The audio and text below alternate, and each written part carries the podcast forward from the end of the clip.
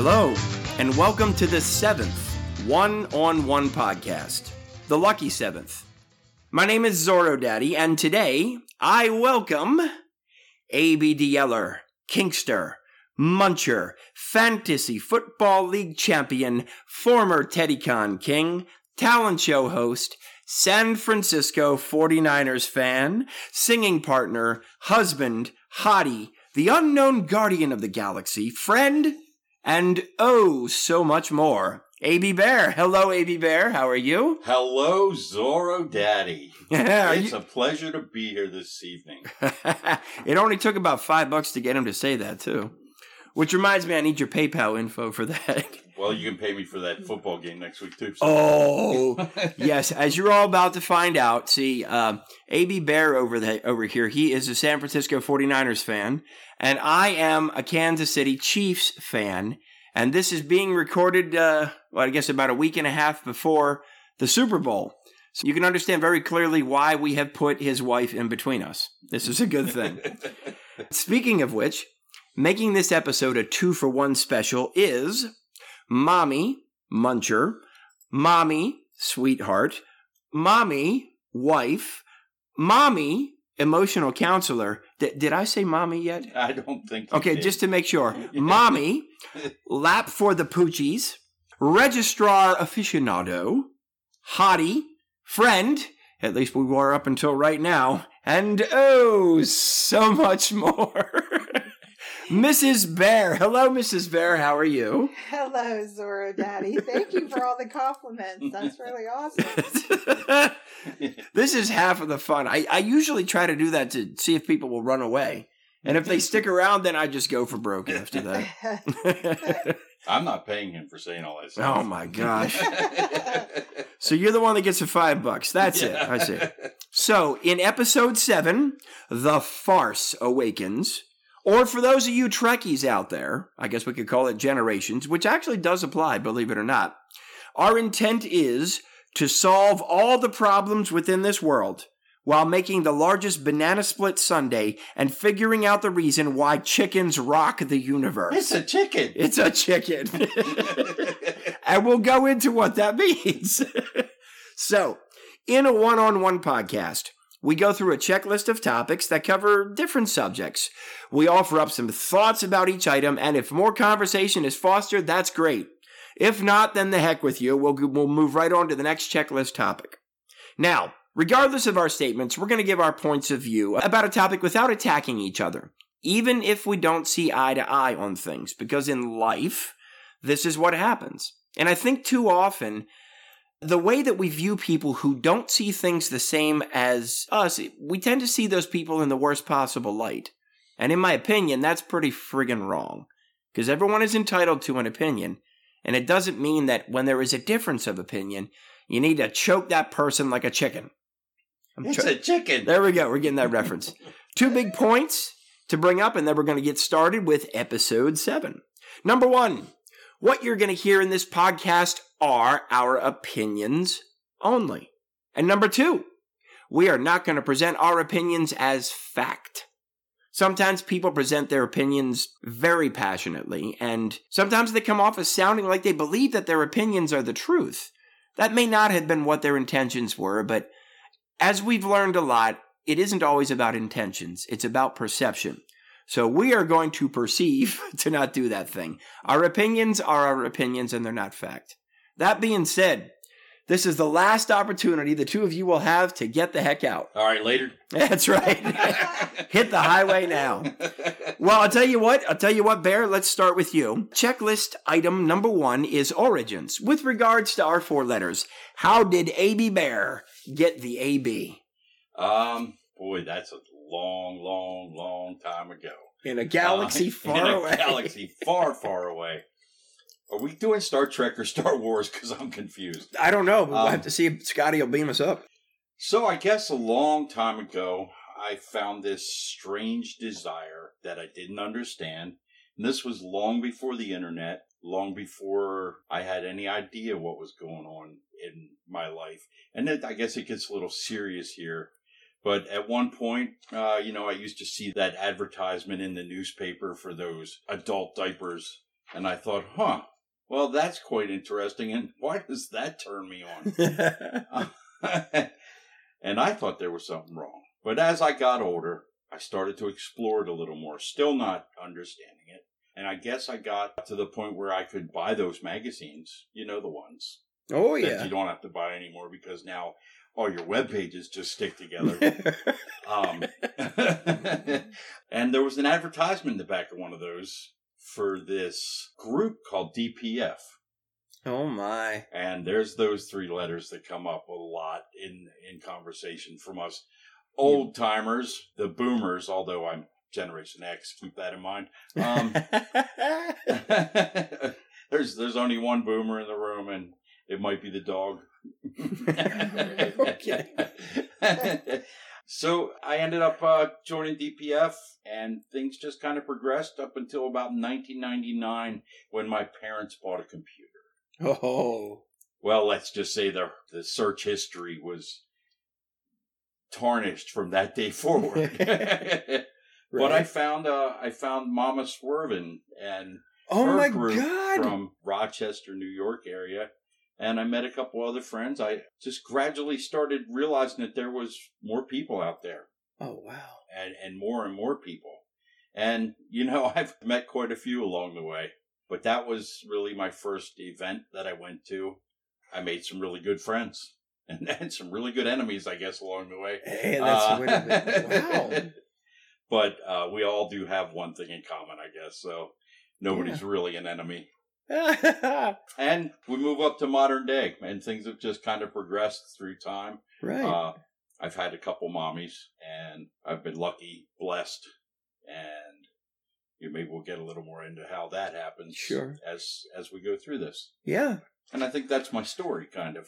That's the origin of it. What would you say the first time you got an inkling? You're like, whoa. How old were you? Were, were you just barely out of diapers and you wanted to go right back in? kinda. I mean, I I guess I was uh, just hitting puberty. I was a bedwetter growing up, and in those days, you didn't get away without some kind of humiliation from, let's just say, your dad. At, that- Oh, oh. at that time in my life, it made things pretty rough and and kind of kicked my confidence, which you would never guess at this point. Oh, Um, shit. oh my gosh. it, it put a little kick in my confidence when I was younger. I remember uh, Dad had magazines, and I'd pull them magazines out, and I'd realize what they did, and and then for one reason or another, I was probably about twelve years old and picked up a newspaper and saw this this advertisement and said, That's why really is that? Why is that doing the same thing to me that that magazine did?" Right, right. I mean, I, I was so answer your question. I was probably around twelve years old, Oh, wow. something like that. That is something else. It's like, yeah, because those magazines, yeah. I mean, Yeah. and we all found the favorite picture that we liked, you know. Well, yeah, yeah. But yeah, that, that, boy, that is. God, we could do a whole podcast just on that. Why is it that this, that these four letters, derives some reaction from it? For some, whether it's se- sexual or not, you know. yeah.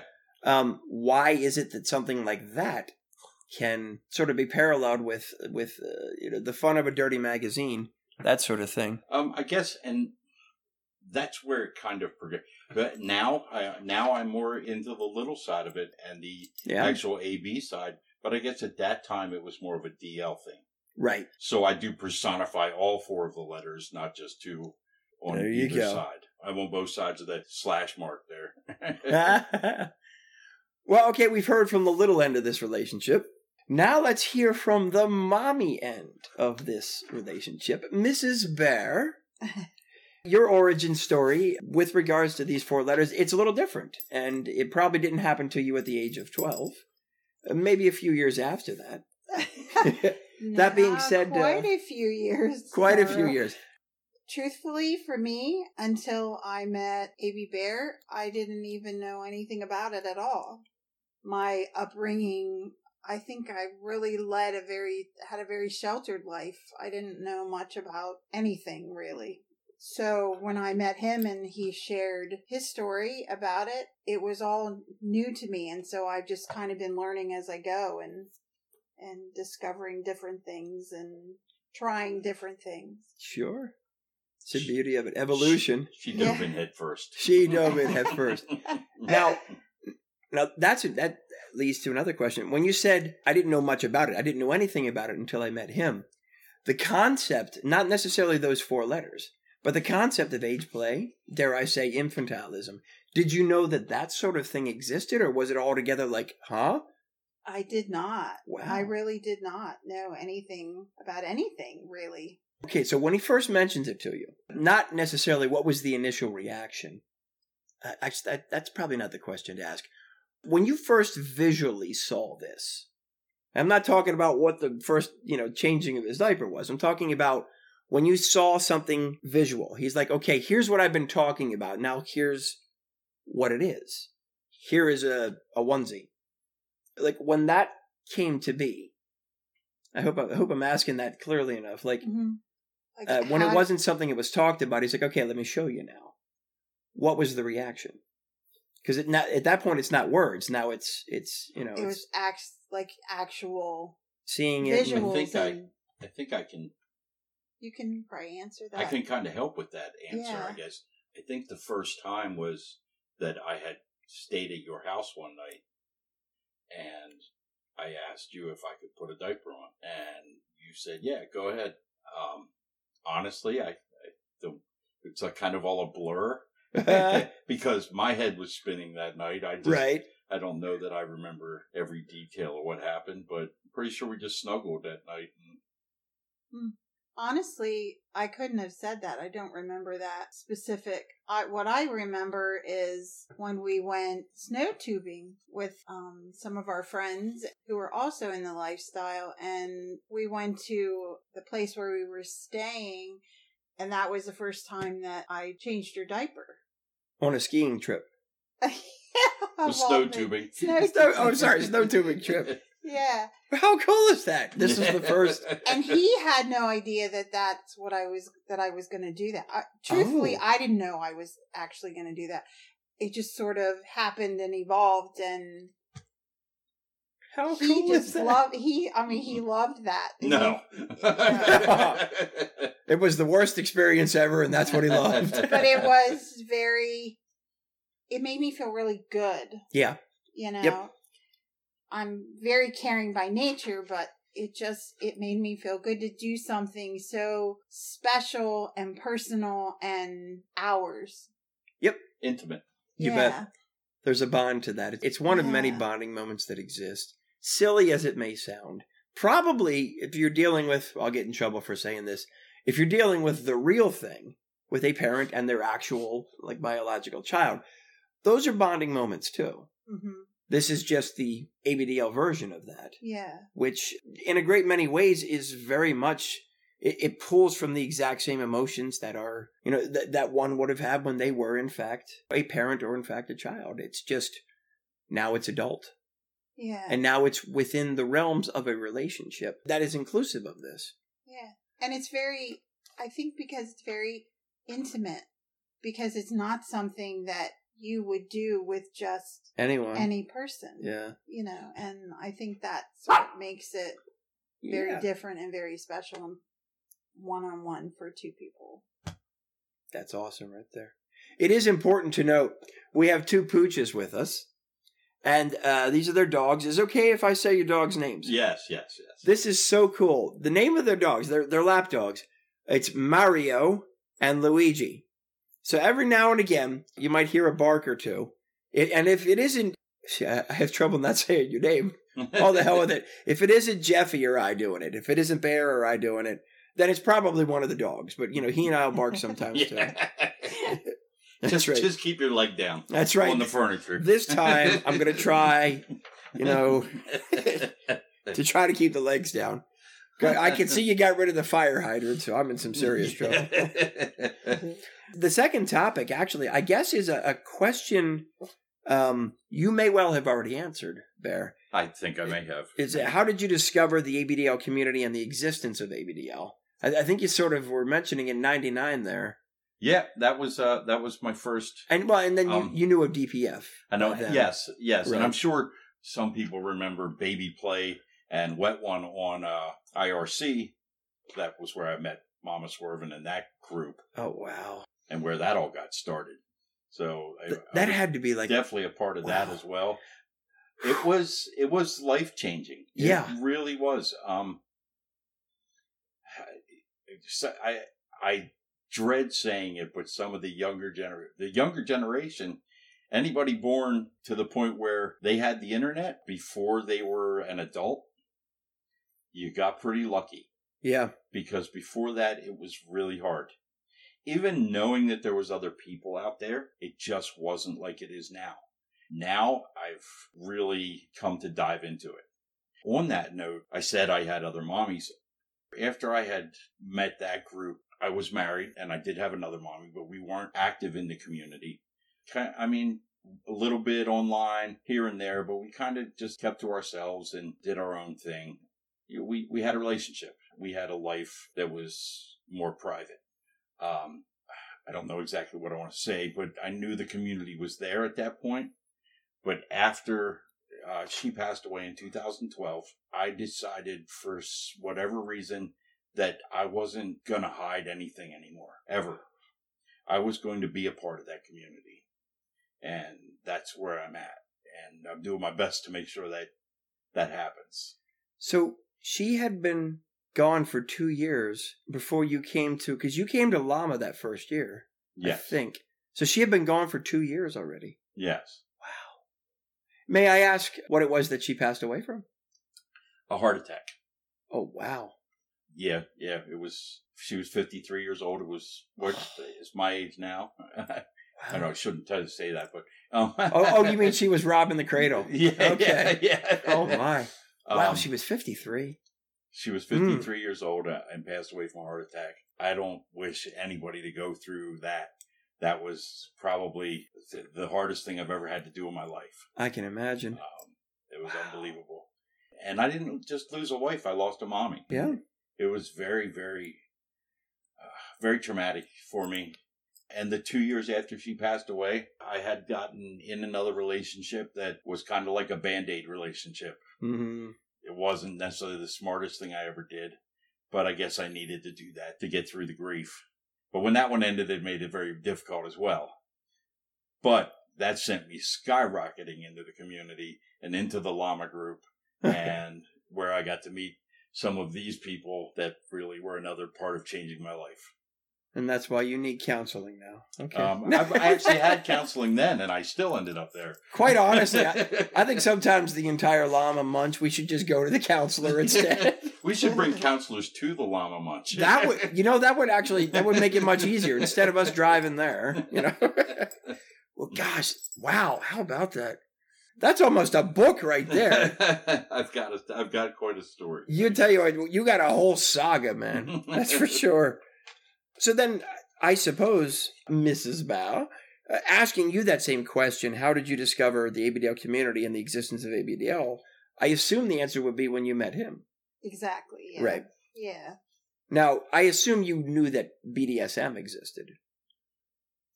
Or perhaps not? Um, I did, but I couldn't have said what it was or what was involved, or I really didn't know much about it at all. I'm trying to do the years in my head. Fifty Shades of Grey, the first one. And half of the people that might have been listening to this just turned it off because I said Fifty Shades of Grey. that came out, I want to say 2015. You guys met 2015. 2015. 2015. December 2015. Oh, there we go. However, you probably hadn't seen that movie at that point. Because you were one of the smart ones. Yeah, That's for sure. Yeah, no, I had not seen it. I saw them after I met him. We watched them together, actually. Oh, I tell you. There's all kinds of mixed emotions. Like, like the books and, of course, the movies are different. I have some folks, friends that they are, they're uh, some some of them they're butt whoopers, the BDSMers. And one day were, I went out to eat with them, and they were like, you know, gosh, Nate, this is the most ridiculous thing in the world. It's it's an abusive relationship. That's what this is. This this Fifty Shades of Grey thing. And the guy spoke very passionately about it. He's like, he's he's like, I know you have your thing, but you, you, people just don't understand. that this is not a good representation of anything at all. I was like, okay, hold on for a second. In the 90s, Jerry Springer, Montel Williams, Donahue, Sally Jessy Raphael, not to mention a few sitcoms that made a joke out of it. All, and I will quote another podcaster's statement, recorded these episodes about ABDL one way and then edited them another way to make us look uh, like freaks. broken. Broken. Yeah. So I said to this guy, I was like, I feel your pain. Trust me, I got about 20 years on you. Yep. And it sucks. It really sucks. While watching Fifty Shades, I was like, storyline, it was great. As far as the, the dark and dirty and all the what the four letters are to it, I don't know if it was a good representation or not. But it's from somebody that writes stories, following the, the arc of it, following the storyline. I'm like, it's great. And how the first one ended with them at the elevator door. She's like, Christian is Ana, boom, credits. I was like, that's great. It's a great way to end a movie because there will be a second. Well, uh, movies two and three were as they were. But that, gosh, I forget how many people have come across now that kind of get that inkling. Well, This is how they discovered it. That it movie. opened the eyes of a Mhm. lot of people. Yeah. But I will say that mommy here was vanilla with vanilla sauce With vanilla sauce? on a vanilla plate with some vanilla whipped cream. Wow. And a vanilla cherry on top of the vanilla. So, so what that tells me is, Jeffy, you had like a very daunting challenge, and we're going to get to that here down the road because that is a huge, huge thing. You got somebody who is vanilla and somebody who's like rainbow sprinkles with chocolate and all sorts of things, and a banana. and a banana. We Oh. won't say where that was. No, no, no, no. So long as the banana, banana didn't split, we should be all right. But uh, here we go. Checklist topic number three. Dun dun dun. What is something most people don't know about you? Oh, Jeopardy theme music playing. Do, do, do, do, do, do, I forgot what we were- do. I don't know. It's a tough one. I, I was Very only able to Very answer it a one. couple times. I'm a very open person. yes. I think Um, yeah, for me, there's probably a lot of things people don't know about me, but Well, here's something that people don't know about both of us. We Hmm. both sing in our church. Yeah. Yep. Yep. Um, Do you do like melody and harmony? You ever do like? I don't even know them. Okay. But we we I, I play guitar and uh, I've written a couple Christian songs and nice. that we've shared with our church. We sang our wedding vows in oh, church. that's true. We sang our wedding vows. Uh, we were also part of our praise team at church. I was recently baptized within the past year. Was he really baptized? yeah. Oh, they're so cute at that age, aren't they? My Well, diaper was so. I bet it was. It was supposed to dunk your head, not your butt, for crying out that It all went. it was a baptism pool. You just swam a lap. Uh, But I guess that's something that I, I I don't think a lot of people know is that we are part of the church community as well. Surely, Um, surely. One Wow. thing about me, maybe some people don't know, is that my dad was retired from the Air Force. So I'm an Air Force brat and I traveled all over. I've been, I lived in California and Oklahoma and Mississippi and Maine, Massachusetts, Ohio, um, Delaware, let's see where else? England, Her father and was actually Pennsylvania. her fa- her father for all you X Men fans out there. Not to bring in copyrights. Uh, her, her father was actually part of the team that built the SR seventy one Lockheed or the Blackbird, which is the X Men's airplane. Oh, no kidding. And one of the Worked on coolest it. and the fastest airplane ever created. Her father was a part of that team. Oh, my goodness. It's kind of a cool thing. That is very cool. Yeah. That is very cool. I've That's stood, just awesome right yeah, there. I've stood on the edge of the Grand Canyon, and just recently on the news, I saw that the um, giant sequoia trees, the one, I don't know if it fell or there was something was destroyed or something, but it Oh, was where the opening is that they used to advertise they drive a car through it. I actually Oh. stood in that out in California. oh so yeah, That's really cool. yeah. So most people probably don't know that about me. My gosh. Things about me that people don't know is I really don't know. what are the things people don't know about you? Well, I don't know them either. yeah. That's how unknown they are. Okay, you know? No, you don't know because nobody knows. and if there's something about me you don't know, you'll probably know by the time we're done here. You know? That's or true. you can Yeah, just that- ask him because he tells everything. Ah. I yep, no, there's that too. Um, I am a 49ers fan and not a Queefs fan. I mean Chiefs fan. oh, you see where he went Just there? Wanted to point that out. He's a 49ers fan. It means, Not that that's going to come up a lot. I mean, everybody out there understand this shows clearly that no one can be perfect in this world. All right, especially if you're going to be a 49ers fan. I mean, whew. Well, I mean, it's a lot closer to being perfect than to be Kansas City. Is that like? Is that even in Kansas? no, no, it isn't. I didn't Actually, think so. it's Kansas City. Where is it? It's in Missouri, of course. I, I will be honest and we'll take a second here and I will say that I have the utmost respect for Zorro's football team. They they have a slight chance of winning next Sunday. Uh, and I'm not counting the chickens. It's Oh. a chicken before they hatch. oh no.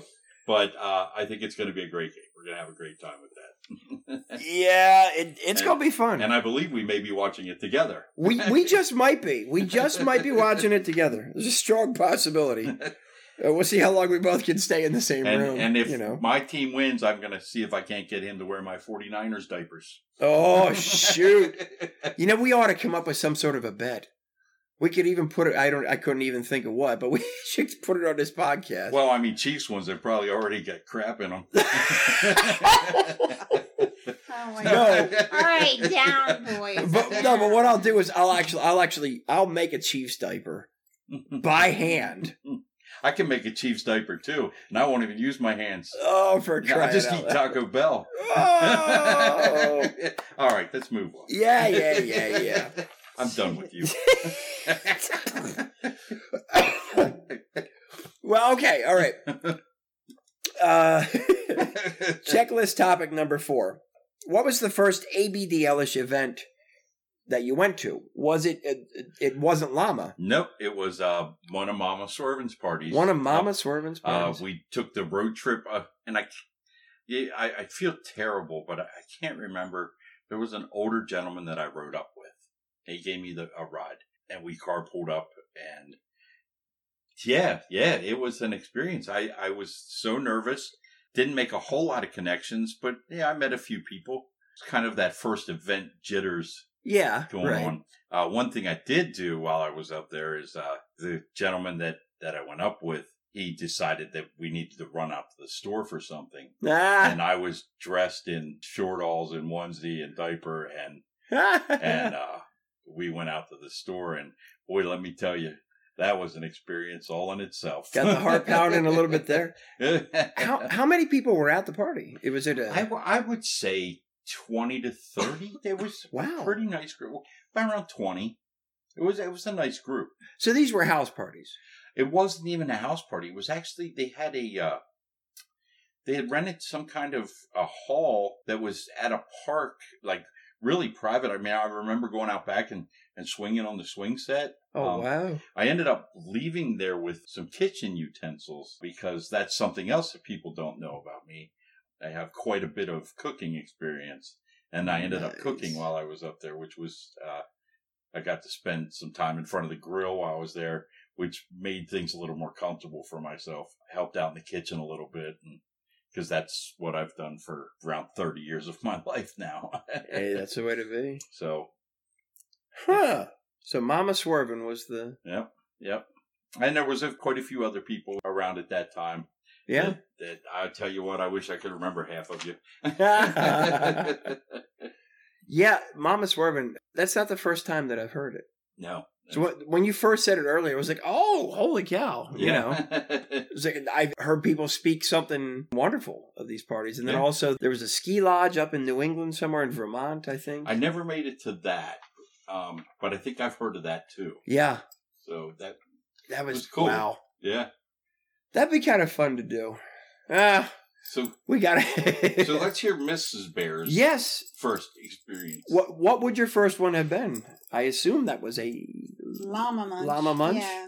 hmm boy. We really didn't give her a chance, did we? I'll tell. Oh, no. and I Nope. sat right across from you, Zorro. And she didn't run. She didn't we stacked the deck there a little That's bit. right, you know. and I remember when we left, I said to Bear that, you know, I really like Zorro. He is really a sweet, nice person, and I really appreciated how you treated me there. So that made it much easier. I for believe me. uh, Penji was also in that Ah, He Pens was was. there. Penji end of that there. table, and uh, and uh, Baby J, Baby Yep. Jay, Jay was He there. was there. That would have been uh, PA Daddy. I'm sure it was there. PA Daddy was there. PA was Daddy was there. And Bumble Bitney. Yes. His there. one. Um, What it, what it goes back. yeah, and you know I what? think it Uh, there was it was a large group. I just remember there was a Av- lot of people there. It wa- it was actually not one of the bigger ones, though. There was I know, but it seemed Yeah. large to me. That was Yeah. probably good that it wasn't one of the Yeah, bigger yeah. ones. yeah. yeah. That's for sure. Was, and then, and a few months later, I ended up actual event event. Uh, that was a munch.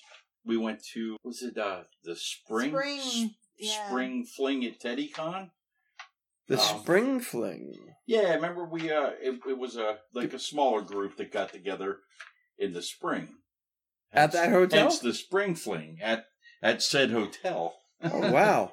That Gee would have been in 2016. It was right Let after. So yeah, that would have been between Well, the it- second and No, Third between one. the first and No, it was between the second and the third. Yes. Oh, the Yeah. second Wow. and the third. Yep. we had a spring. Boy, where's my brain? well, we had the winter one, the Christmas one. Then yeah, we did too. have the Christmas one. I remember and that. that was after we lost Bud. yeah, Um, Bud seventy five. May he Bud rest in 75. peace. rest in peace. What was the year of the first one? Twenty fourteen was the first one. 14, 15. Okay, yeah, so it would have been the second and Yes. third. Yeah. The, the numbers the numbers always vary. Like if you want to know how many years CAPCon has been at it, you look at the year because their first one was 2011, so that's year one. So ah. Oh. 2019 was their ninth one. 2020 will be their tenth. We at TeddyCon are three years back of that. So 14 was the first, 2015 was the second. So you take that number and subtract three, multiply it times 12, and then you've got military time, which you know because your dad was Air Force. but it changes And too. I am completely lost. It changes too if you were in England because then it's a time difference. oh my god. wow. well, already. Is it daylight savings yet? It could Oh be. At this rate, it could be. I'm Well, already- totally confused. uh, che- checklist topic number five. What is your proudest accomplishment in life? No hesitation. No My hesitation. children. No hesitation. What? I'm sorry. No hesitation. I know exactly. My children. Oh, no hesitation. Okay. Your children is your greatest accomplishment. I thought you were saying no, having no hesitation. I was uh-huh. like, wow. Great. That's a No. great I thought I knew it was going to be like kind of philosophical, but wow, That's it's right. There'll be Oh like there will be there will be no waiting. There will be no waiting in line for ice cream anymore. I will No encourage every, there is no hesitation. Okay? I would tell you right now the things I will never You be should have hesitant. seen when the bank got robbed. She was amazing. No hesitation. I almost want to make up T-shirts now, so everybody can just walk up and be like, "What does that mean? Do you really want to know?"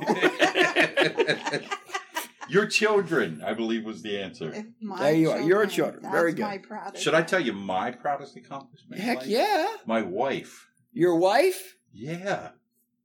And mommy. and mommy Yes. and It soulmate. is my proudest accomplishment. Darn tootin'. Nah, not really. I'm just kidding. Oh. All the oh. violence. I tell you Um, what. I tell you what. No, that is my proudest accomplishment. My life has turned around and I've become a whole new person. What a touching moment. That's very touching. I'm gonna clean my nose off. I'll be right back. there you go. That's a really sweet one right My there. nose needs its diaper change. Oh, there you go. There you go. It's looking Oh like the goodness. Chiefs. Oh, you're killing me. Oh, yeah. Oh, I my tell you what. 49ers fans, not only full of shit, but full of snot, full of it. I'll and tell after next what. Sunday, full of pride. Oh, okay. All right. Yeah. Yeah. It, it, in their greatest, in their greatest dreams, right there. In their greatest dreams. not, Well. in, not in my greatest dreams. At least we have dreams. Oh, I do want to tell you. we can do this all night. Yeah. At the at the Llama Munches, I, I won't mention his name, but we used to have a uh, a server who was like state of the art fantastic. This guy was tailor made to put up with with you know the dingbats that we are, and he he knew how to roll with the punches, which is why we loved him. Heck, it's why I tipped him really hard. I tipped. I gave. I threw so much money at this guy. You know, he may as well have been wearing a g string, and I give I, him one I tipped bills. him too, and it wasn't in money. Oh shoot! There you go. Uh, That would be grapefruit. Oh, Shout that- out to grapefruit. That would be a shout out. That the guy's name will his name was Grapefruit, and we can't really tell you why, because even though this is an adult podcast, some things are oh, best well, left unsaid. and you have to come to Llama to understand, really. But there would be points in time when this guy would crack a one liner, and then Bear would fire right back at him. Now at a Llama Munch, I write down all the you know memorable quotes of the night, and I would get writer's cramp on those nights because I would just write down entire conversations between Bear and this server, back and forth and back and forth as fast as I could.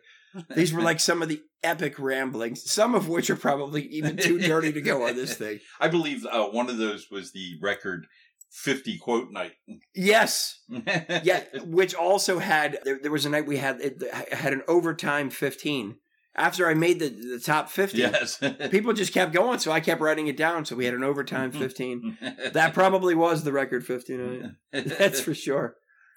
God, oh, I, did, I really ought to count how many llama munches we've had.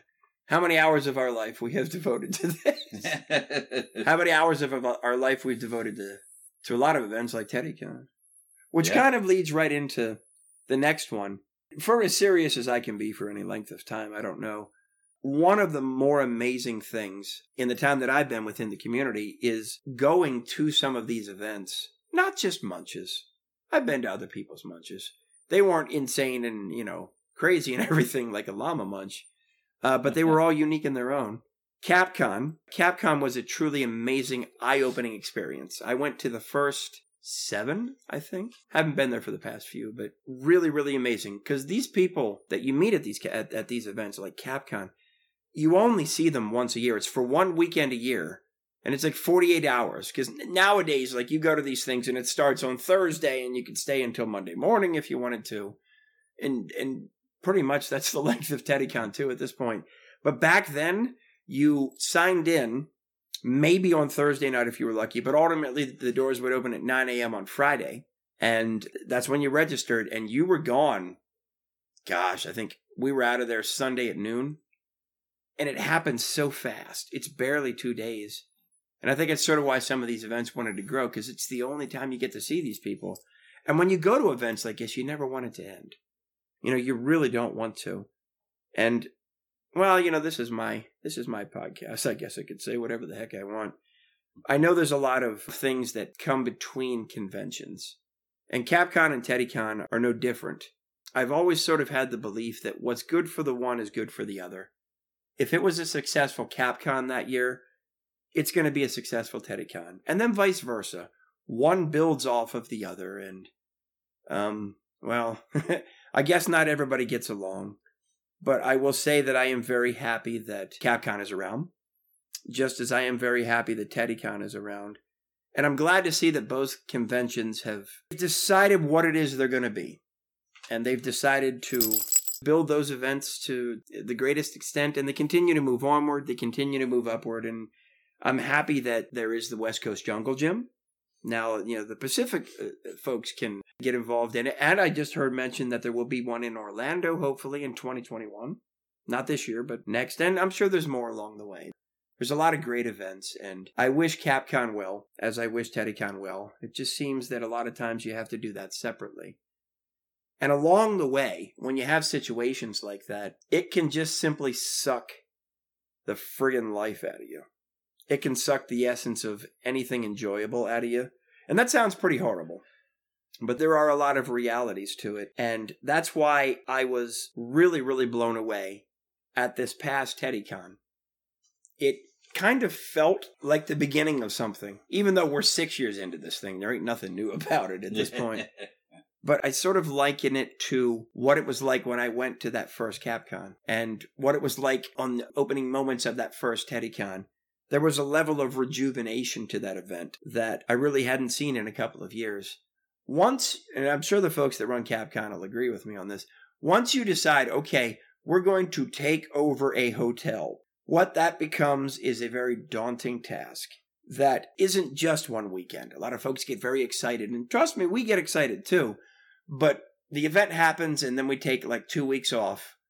And, you know, before November begins, we're already planning the next one. And it's a lot of hours, it's a lot of time. And we don't ever ask for anything. We don't say, oh, there's no boo hoo that anyone looks for. But it does take a lot of time. And some of the charm is lost when you devote that much time to it. And I guess that's what really blew me out of out of the water about TeddyCon 2019. There was an atmosphere there that I had always hoped would be at TeddyCon. There was a collection of people that I always hoped would be there, folks who blend. There was an assortment of so many things, just a range of topics. Some people who were early morning birds and others who were extreme late nighters, which made it nice as I'm walking around the hallways at 3:45 in the morning to see somebody else. I had amazing conversations out in the courtyard, let's say. With one gentleman, my god, it was probably 4:15 in the morning when I actually started to get tired, if you can fathom that. and there was never there was never a dull moment about it and it was a really fantastic thing. And I want to take an opportunity to thank everybody who had something to do with TeddyCon. Because you really hit the ball out of the park. And that's not just Phil and Curry, who have probably both given their kidneys for this event at this point. Uh, it's not just Razzmatazz. It's Ditto. There we go, right. Who's not only given his kidneys, but also his feet. I don't know how he walks around. It's amazing. it's not just the folks who run it, but I think it's also the attendees. I say this every year. People who attend an event, you could make or break it. You could ruin it if you really wanted to. But what we had there this year, the attendees we had there this year, really wanted it to be something amazing, including a new format for the talent show, as well as a new talent show host who happens to be sitting about six feet away from me. the new improved Zorro. Oh, you see how that works? Yeah, he wants to be a Chiefs fan, but you see, he just can't quite figure that out. The the improved part is the 49ers. Yeah, yeah, 50 proof, buddy. That's how that works. I'll tell you, they're big shoes to fill. ah, It's not easy. it's not easy being up there. especially with a spotlight. I would say that the was a spotlight nice made it very difficult. uh, I, I'm sure some of you that are listening were there. Um, I wouldn't know because I couldn't see you. it, was a lot of fun, and uh, I look forward to doing it again this year. yeah. I'm ease- assuming they'll have me back. Oh, my goodness, yeah. Th- This will actually be something for you to look forward to. Uh, the other day, I was speaking with Phil about that. I said these are like some of the greatest comments of all. This spotlight. I said I was, I I was laughing hysterical at some of them. Phil says, "Yeah." He says, "I think I'll make another one, and then we'll have them shoot from the side. So you're not going to be blinded. that would be nice. You're not going to be blinded from the front. Now you're going to be blinded peripherally. There we go. So this will go really well. I don't know if there's anybody that really sees it all the same. I would hope not. I would hope there's I wanna- something that everybody takes away from it that's unique to them. I'm going to That sort of dial that back a, a second. I think go back to say that uh, as far as proud accomplishments in your life, I went from that shy bedwetter back when I was a kid to now hosting the talent show at TeddyCon. yes, you have. Um, I've become, some would say, obnoxious. uh, I, I've I've lost the shyness, although I will say I, I felt a little bit of it when I was up there on stage. There's definitely some stage fright involved in that sort of thing. oh yeah. But I, I'd say that's another accomplishment in my life, and quite possibly something that some people don't know is that I'm a singer and a bass player in a band. Um, Righto. I tend to be the front man for the band because I'm loud and obnoxious. Oh. So that is an accomplishment that I've kind of come out of that shell over many, Right. many years. I tell you what, you are now the rock star. I'll have to add that to the list.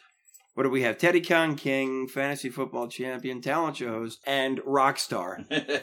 What you did on that thing, uh, it was fun. It was fun to literally watch it. it And was- except when I leaned up against the lights and turned them and on. turned everything Yeah. on. Yeah. with with the exception of that moment, it, it was really neat to watch. It was it was really fun to see it from from I guess the audience. and it was a lot of fun. It was great. The everybody that came up and and did showcase their talents. And Yeah, it it was just it was incredible.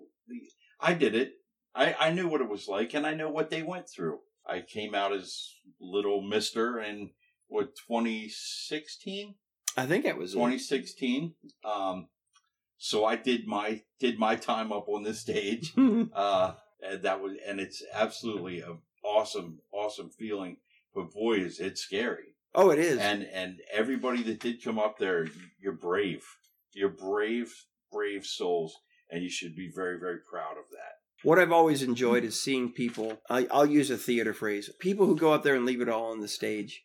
And I always thought to myself, because I would just sit over on the steps alongside, I was like, man, I got the best seat in the house right now. Yep. Because this is the greatest thing. You can see what they're going through, and you can see them plowing through it. And as they get further along and further along, and then it comes to the end and the applause begins, like they light up like you wouldn't believe. And there's a relief Yeah. that you, that you made it. That you Yeah. did it. Yep. That's right. It's It- fantastic. And it's something that'll like get the blood pumping. And I'd, I'd like to, Yeah. I mean, I guess I'd like to add too that you're right. TeddyCon this year was, it was like going back to the first one. To Yeah. the, it was like going back to a little less chaotic. well, yeah. Well, a, a little more controlled chaos. there we go. Right, right, right. uh, it just seemed, for the most part, to go really well. Yeah. Really smooth. And, and the attendees were absolutely fantastic. The staff, the volunteers, the uh, top to bottom, it was just an absolutely amazing time this year. We had a really Mhm. good time. I think there was a lot of respect and emotion and love Yeah. for each other there, I think, this year. And I mean, I don't have as many years of experience and events and that, but just from my perspective, it was very different. It was than the year before. I don't know as I'll knock any of them. Say, oh, the second one was horrible. Oh, they were all they were all great. Yes. everything just seemed like it was firing on all pistons. yeah, and I'll- I'll there tell you the whole there was reason. a flow to everything. Yeah. seemed. The reason I put that on there is to say, for whatever reason, this is January of 2020 right now. The last time I did a podcast, one of these crazy one on one things, it was March of 2019. I'm now employed by a company that loves to give me overtime, but they do respect when I say no, there's a week in October, you can forget it. They totally, they totally get that. But I think a lot of that has to do with the fact that I do jump in and lend a hand in a great many ways. But I honestly want to say in 2019, there was a point where I was literally thinking to myself, you know what? I'm just done with it. And I'm not talking about TeddyCon. I'm talking about all of it. I was like, this is just, I'm not getting much of anything from it. And I don't even want anything from it at this point. I think it was the least amount of time that I wrote stories inside of a year. And I'm looking at it like I'm just, I'm zonked. There's nothing that really makes any difference about it. And I know that wasn't the case. That's just sort of what my head was going through. So when TeddyCon happened, and this thing was, it, it was like a rejuvenation I can't even fathom.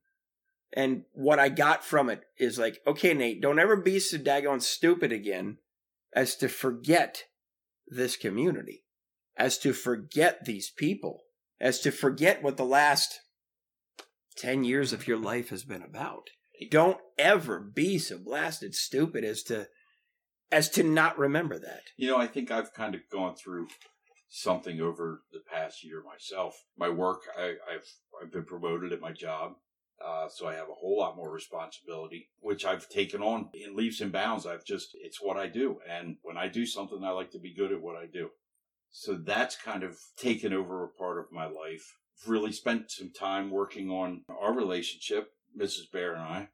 We've had some struggles. Uh, we can't lie. We, you know, like any relationship, you You bet. you, sure. you go through some bumps.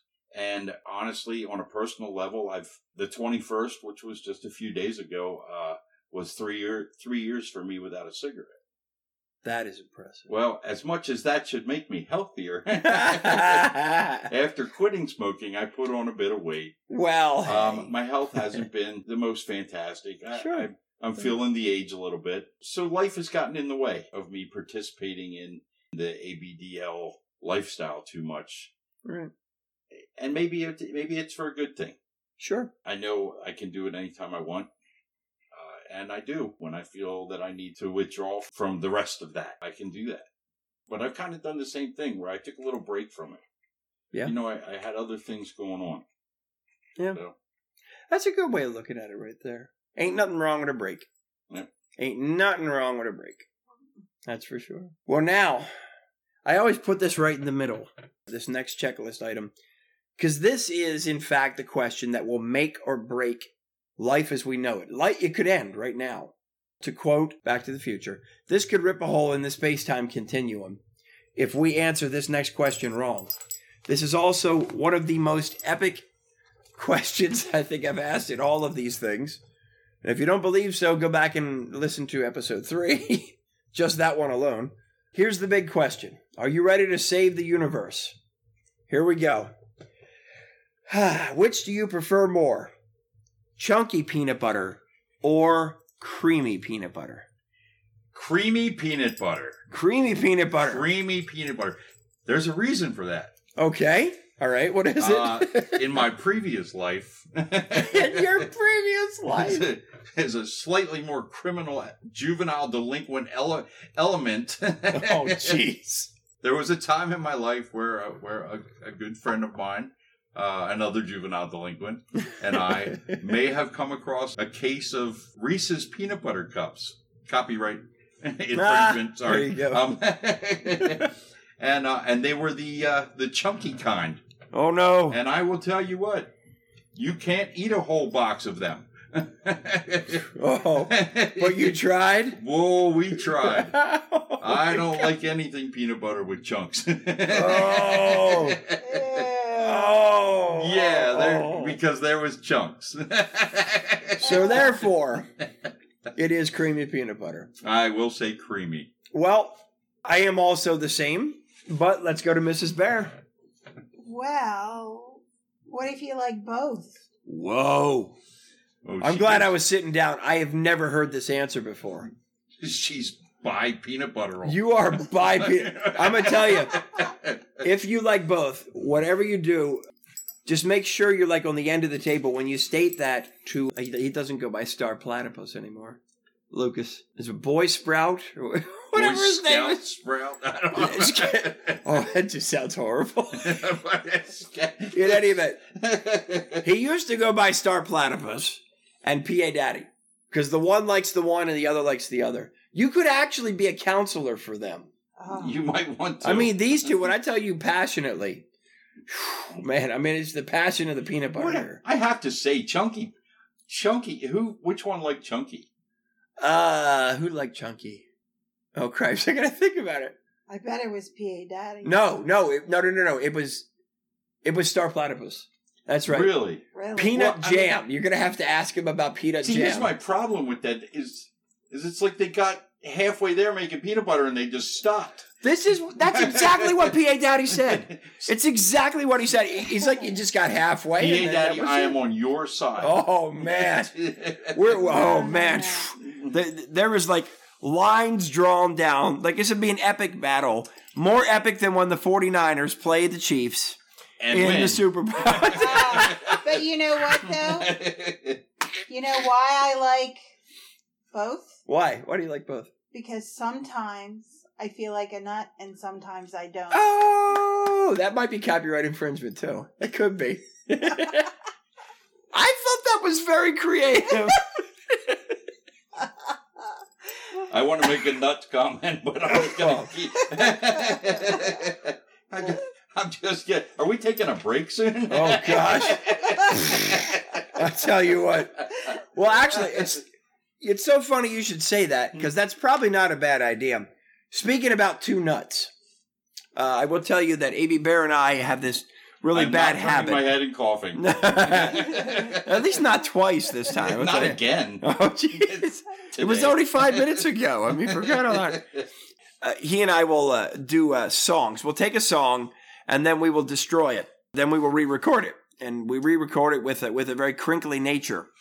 So I thought it'd be neat uh, in this podcast to actually play the two songs, but we're not going to do them back to back because you're going to need some counseling after you listen to it. But the first one we're going to play for play it for you now, and then we'll come right back after that. You all know Prince, may he rest in peace. He once did a song called Purple Rain. Well, Bear and I came together and uh, we sort of took it and rewrote it and came up with Purple Dips. So, for your listening pleasure or your listening displeasure, whichever whatever works. you want to call it. Yes. We're going to play that for you right now. So here is Bear and I doing our able best to sing Purple Dips.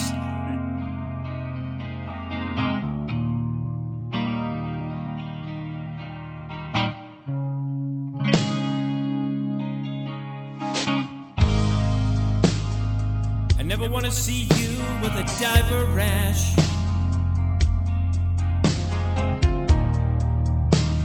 Or see any tapes popping at your hips.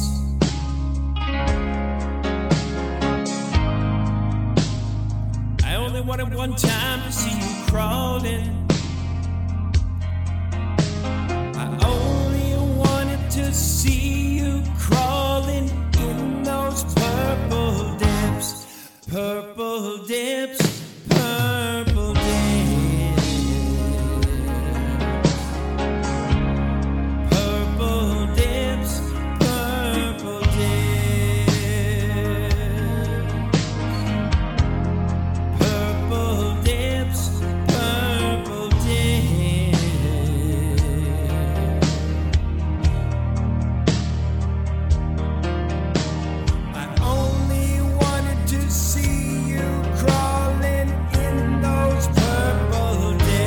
I never wanted you as my weekend babysitter.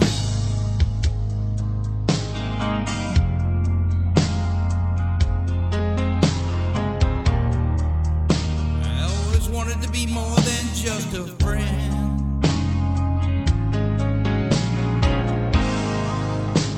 Mommy, I knew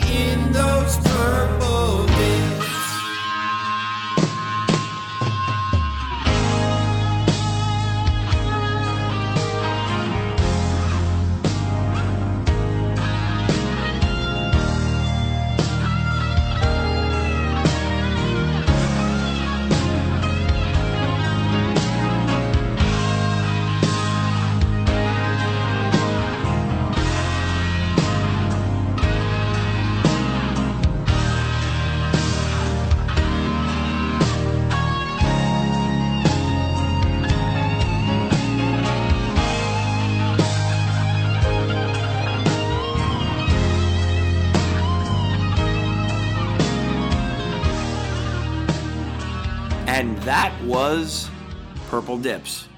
I kind of think we were at a picnic. That's where that started. That's where that started because you brought the guitar and we were doing Purple Rain. And I don't even I don't even know how it came to be, but we changed the word rain to dips, Yes, yes. and we were singing it very loud. And I remember Curry. Very, came- and and we were told to yes, stop. I remember Curry came over. She's like, she's like, okay, guys, just to let you let you know, there's a couple folks nearby that aren't a part of our I think group. it was a children's uh Oh, a children's birthday party in the next pavilion over Or something. We're like, okay, we'll we'll we'll continue this later. That'll work well. But that that's what led to that's what led to that song. Well, there's no real segue. I always like to find a segue from one to the next, but There's no segue. No, no. at a picnic you eat a lot of food, and some of these foods are some of this food is like you could consider to be your greatest meal. I mean, I who doesn't love hamburgers? But along those lines, dot dot dot. well, what I'm not eating at the picnic is crunchy peanut butter. Uh, you're not. That's right. I would not be either. I would not be either. That's for sure. But if you could eat only one meal, one meal for the rest of your life, what would it be? I know what mine would be right away. I know what mine would be. Yeah? All right, then we'll start with Bear. We got ours. What's yours? Filet mignon, Filet mignon, uh, roasted red skin potatoes, roasted red skin potatoes, and no veggies. and no veggies? I don't want no veggies. Ah, Wait, asparagus okay. or peas, canned peas, not frozen peas. I Not- like oh. frozen peas. That would be That could be a fun. question: frozen or canned peas. Now Mario the dog says that that he would like um, pizza. He just loves pizza and anything uh, that, that tastes like pizza. Right? It's like one of the four food groups. Mario says, "Stop looking at me, Nate, for crying out loud." I could loud." pick. I could pick cheeseburgers too. Oh, so much. So, Only one. so hard. Yeah, there so you go. There you go. Well, Mrs. Bear, what would yours be?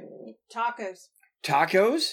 Yeah. You like you? Uh, you like now? Do you like spicy tacos? Makes your your your face burn and all? Um, No. No, No. But it has to be a little spicy, not has to have a little bit of kick. Yeah, a little kick. Mhm. But see, you could do all kinds of things with tacos because you could have a salad. This is true. So she does the coolest thing. She takes corn tortillas mm-hmm. and she fries them lightly in a pan Hello. of oil, and then makes her tacos with that. Wow. They're quite They're really delicious. good. I was gonna say that. That just They're sounds really tasty. good. My goodness. Mhm. Well, mine would be crab legs and Guinness. Ah, crab legs. crab That's legs and Guinness. work, Nate. But oh, you is. didn't say drink now. I could. uh, Well, no, I'm not going to put the crab legs in the Guinness. No. No, but I it would be crab legs, and then I would have Guinness for uh, you know for to But wash it's them a lot down. of work to take the crab meat out of the crab. Well, legs. yeah, but it is worth it. Like you would not believe. It is totally worth it. I want someone else to take the crab meat out of the crab legs. Well, that's fine. I mean, what I could have said is like crab legs that somebody feeds to me. I mean, they can, you oh, know. well, there you go. There's a I'll lot of- feed them to you, but I I'm not. bet- I'm not taking them out of the shell. Oh, you're not. Are you just gonna feed it to me?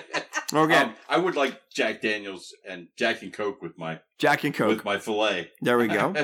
and drink of choice. What would yours Coke. be? Coke. Okay, Just Coke. just Coke. Alrighty, sounds very good. This leads us now to a couple, I guess, bigger topics.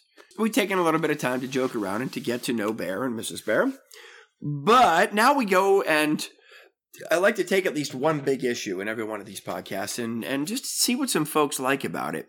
Uh, it's not always the easiest thing in the world to talk about some of the issues, and other times, hey, no problem. So this go around, the question I selected is one that pertains to the two of them. Well, I'll just say what I've written down here. So, um, one of you was Vanilla, right? And the other was Rocky Road. How on earth did all of this go together? Because what we have here was somebody who was an ABDLer who found himself a partner through very vanilla methods.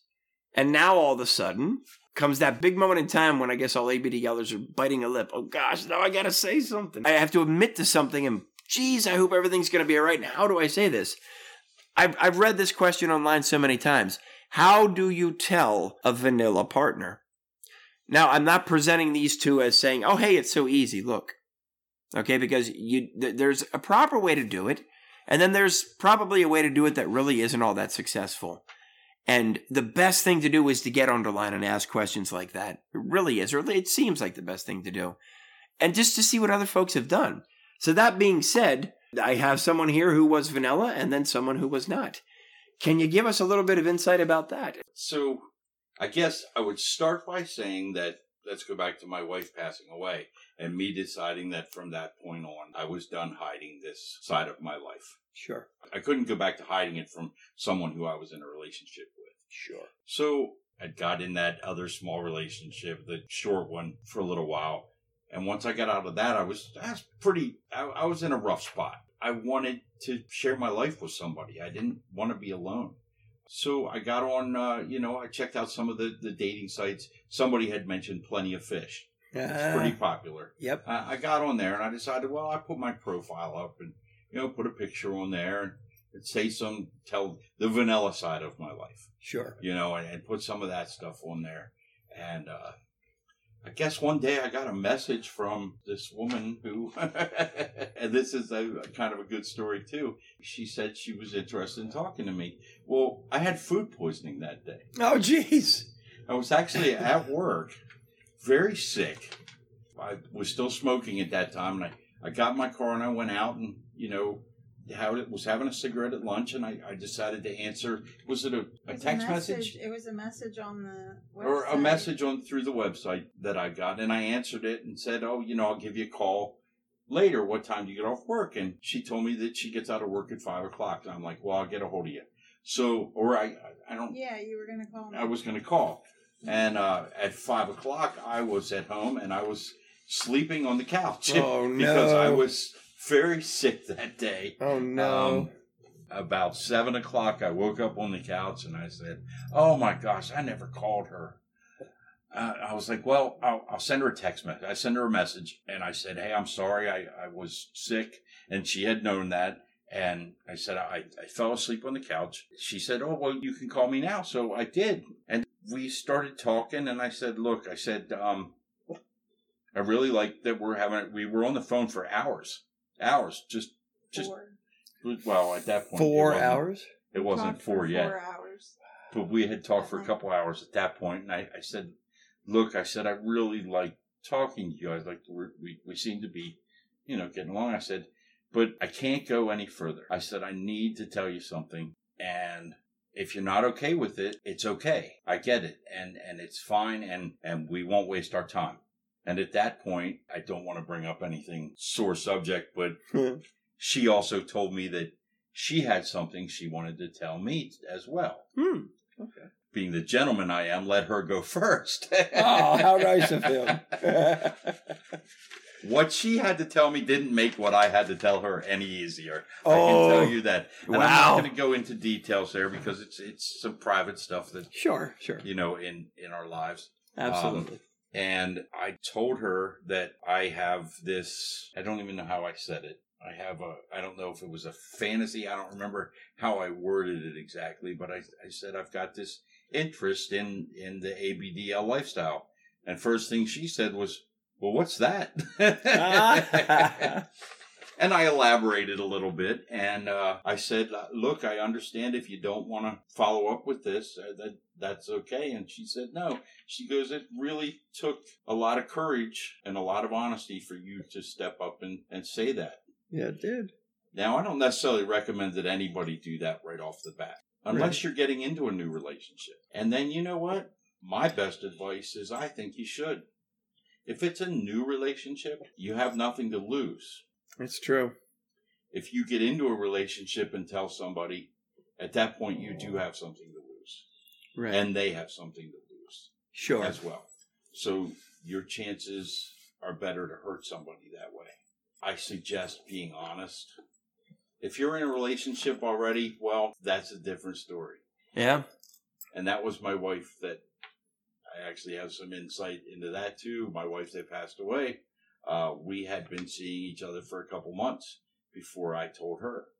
And I kind of told her, that's actually an interesting story. We went and parked somewhere and, and going to sit there in the car and, and have a conversation. And I told her there was something that I needed to talk to her about and told her, I said, I've got this fantasy, this desire, this whatever you want to call it. And she said, Well, what is it? And I said, Well, you know, I like diapers and I like this kind of. She goes, Oh, thank God it wasn't whips and chains.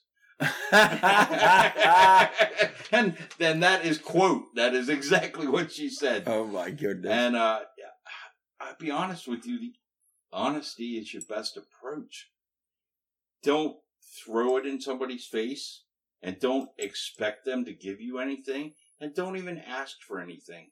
The only thing that you can ask is for them to accept you and to hopefully still love you after you tell them. right. But you can't guarantee that that's going to happen either because I've lost two relationships by telling them about it and uh, it can go either way. Right. But be honest. In both of those relationships, we were having a lot of bumps in the road. Right. And when I came out and said something, it just, there was a reason why there were bumps in the road because I was holding a secret in Right. and I wasn't telling. And I wasn't happy. So if you're not honest, you're really hurting yourself right. and you're hurting the other person. And I think that that's a really important thing because especially women can sense something not feeling right. Well, that was sexist. I know. And I don't, I don't mean it to be. There's a lot of men that are very emotional and can sense things too, but it tends to be more women, I think, who sense that something just isn't quite right, that they're holding something back. And I know, and I know for me, before we met, I had been married over 30 years and come to find out that my ex-husband had had a really big secret, Mhm. something illegal. Oh. And, um, I felt as though those 30 years were one big lie.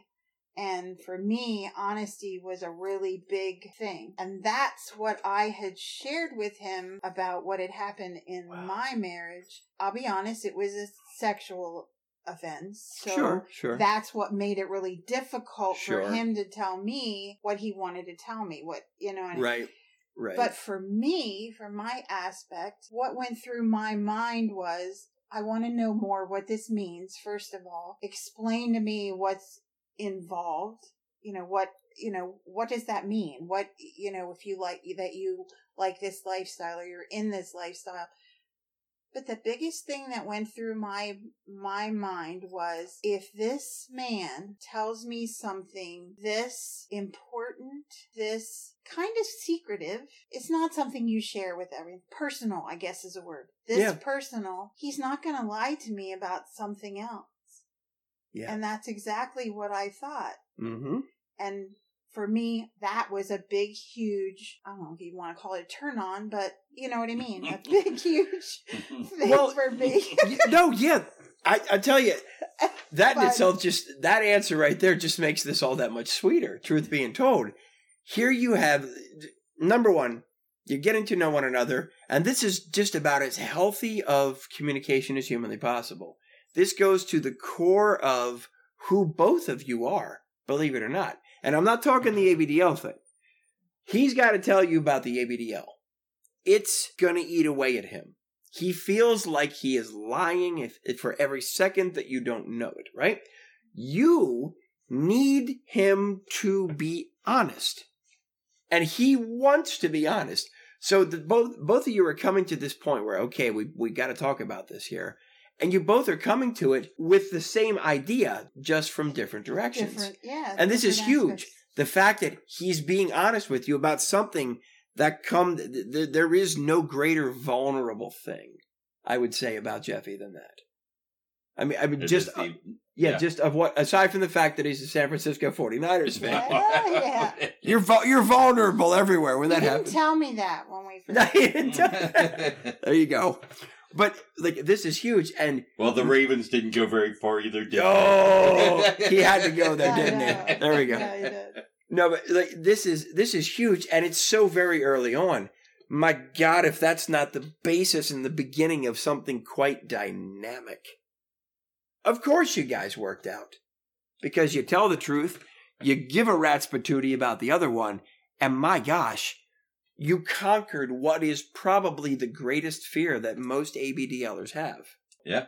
And you conquered it famously. You took this ridiculous fear and you turned it into something that was that strengthened you And even before you knew you were strengthened by it. and I, and I will this tell is awesome. you, I was given advice, and not that it was bad advice, but I was given the advice that I shouldn't tell her right away.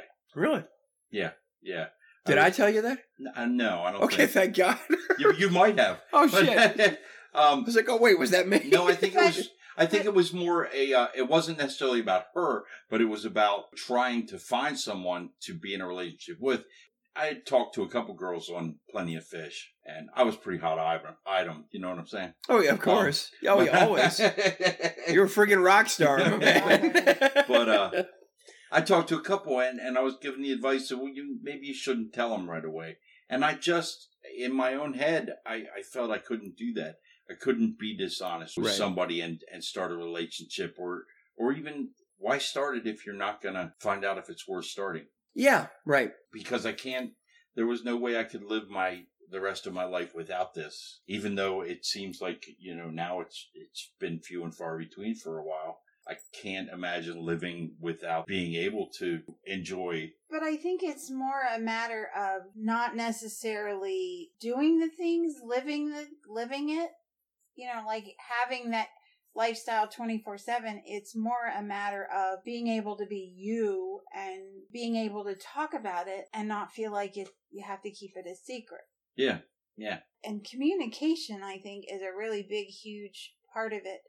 Is that saying that it's been smooth sailing and oh, no, Oh, no. bumps for us? Not at all. we right. we still we still to this day sometimes have trouble communicating when it comes to mostly stupid petty stuff, everyday stuff that just irks you that the other person does or that I do that irks her. Is really where we're going with that. Um, That's not true. But there, no, I'm just kidding. There's things that each of us does that maybe the other person feels like they're like, oh, you weren't really thinking about me when you did that, or why did you do that? You know, you're And I think some of that You're not being- you're not being uh. Yeah, go ahead. I don't know what and I think that comes from your past history, Mhm. your other relationships, what other people have done and what has hurt you. You bet. then if that same kind of thing triggers those emotions, if something like Bear does to me or does here triggers something that reminds me of a past thing. Now I Right. don't I don't have a history with a lot of people. I just have a lot of years of history with one. Do you know what I mean? So and and I did date a little bit between my ex husband and him, but I could write a book on that. Um Hey, I'll promote it for you. No problem. we could write a really good bestseller. Oh, man. on my dating experience. But there anyway, you go. that's a whole nother story. But anyway, the biggest thing is communicating, and I have had trouble with that. It's more me that, you know, because I don't, I'm you got that recorded, right? such a kid. oh. And I don't want to hurt the other person's feelings. I never Sure. want to hurt anyone else's oh, feelings. I feelings. do the That's same just how thing. I am. And I do and the I same. so I don't say anything until he does multiple things or Yeah. something, and then it sort of blows up, and it's really stupid. And I'm learning now to be more open and communicate those things. We just- We just had this discussion. This morning, Was it this morning? early, yes, before I Yeah. went to work. This morning. Wow. But that's So really it's a- important. it's a constant. You know, maybe there was a way that that I told her in the beginning right away, but we're still communicating to this day, Yeah. and we're still we still have to take a step backwards every once in a while. yes. You bet. You bet. You know, and both of you have to have your needs met. And sometimes There you go. they're not the same, Right? and sometimes they are the same. And I, for me, I'm still discovering what those are and who I am. And sometimes I've found that we're both a little more to the submissive side, you know, Okay. the little side, and neither one of us is comfortable being a dominant or, you know, I mean, I'm a natural caretaker, so the mommy role Sure. is well, I guess that's that's natural, uh but that's something that I guess we could bring up too is the fact that we partake in the other four letters. a, a little bit. I mean, we're you kind of like BDSM, although I like it a little harder than what she does. Um, but when we uh, when we participated in in that, uh, yeah, we have our floggers and toys and stuff. I tend to be the top in that. Hmm. I tend to be the the dom, uh, where she's more the submissive in that role. But when it comes to being a caretaker, then it's I'm- kind of the I'm more Yes. that way. right. So you have to figure out the dynamics of who you are and it's it's every relationship you- is going to be yeah, different. Yeah. and you got to communicate and you got to let each other know what you want. And you know what? And we're right back to saying don't Honesty. expect anything yeah. because Yeah. what you want or what you need may not be something that the other person is able to give you. It's true. And you may not necessarily have to go somewhere else to get it. Although I know some relationships, and if that's what you choose to do, then then that's fine. Um, but, But there's, I think if but you there's do ways that, to compromise. yeah, if you do that, if there's a need for you to go somewhere else, that too needs to be communicated to your partner or your spouse and needs or your mommy and that needs to be honest and open, you know, communication about that and that they're okay with that. You know, and I I think that's a really big deal, but I wanted to say something about like in the beginning, you know, about telling the other person. Right. I think you have to, like, you can't meet someone and five minutes later tell them about Right. your desires and your lifestyle. you bet. I think you need to talk to them and ask questions and get to know them a little bit. And perhaps, like, our history, our meeting was different and maybe unusual. I don't know.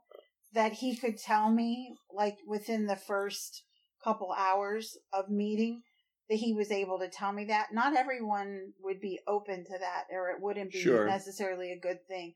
I think you have to get a feel for the other person as to whether they would be able to handle that or not.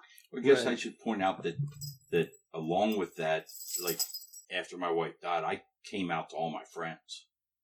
oh wow. So I'm actually out to like my vanilla friends. You know, the the guys in the band know, my family knows. I just made that decision to just be open about it pretty much. Now I don't necessarily tell everybody, but I mean at that point the people I worked with knew. And actually some of them still do. How cool is that? Yeah. It, So- It's a, I guess, a, can be a dangerous road to go down for some people, but right, right. There's there are obvious risks. Um, there could be somebody being like, "Yeah, no, that's not happening," yeah, yeah, and that's the polar opposite of what you want. But I guess there's a lot of risks that are unavoidable. You, you got two ways of looking at it. Either number one, you know whether this person is okay with it or not, or uh, number two, you don't, and then you spend this entire time perhaps living with the guilt. And this is not to say that you absolutely have to say something. I would hope that anybody in any relationship is capable of, of being completely honest with the Their person partner. that they're with. And you would hope that. You, Yeah. you would hope that that partner would be understanding and hopefully accepting. But nothing is easy. However, the reward can last for a lifetime. The, the reward can be so much more meaningful than you thought it could be. you kind of have to ask yourself: Are you okay with hiding it? Like, Hmm. are are you okay with with spending the rest of your life, or as long as you're with that person?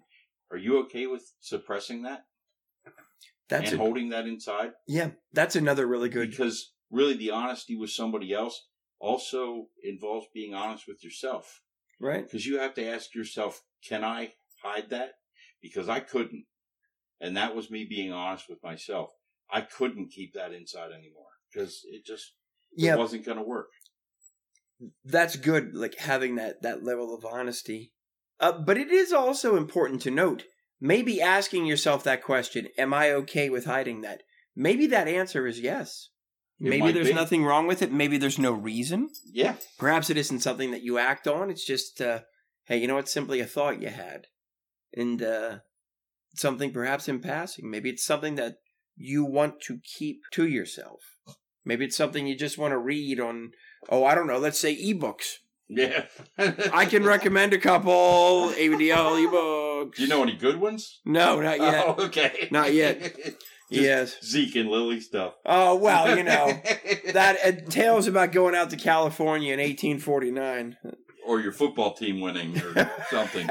You know Yeah. the, the true fantasies right there. Yeah. High Yes. fantasy. Well, it sounds like the two of you, when you go to bed, you take a whole lot of love with you. You see the segue already, don't you? but there's something else in bed with the two of you, um, aside from, uh, you know, uh, Bear's diaper. There's something else that. well, um, these guys. well, yeah, yeah, the, yeah, the two poochies too.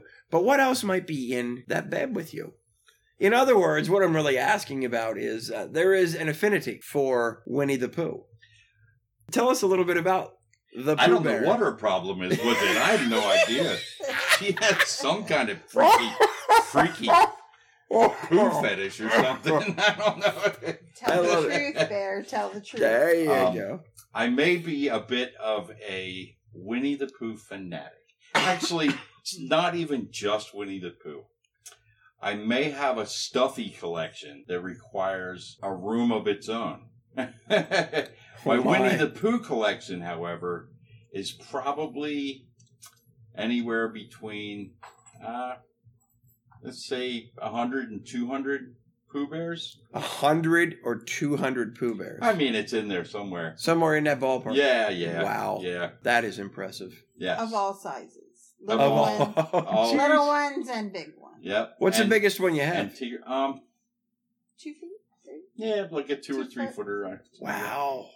How about that? But- you have some that would fit on keychains. I have one, and and I've recently retired a Pooh Bear that I slept with for many many years. I've had for probably almost twenty years.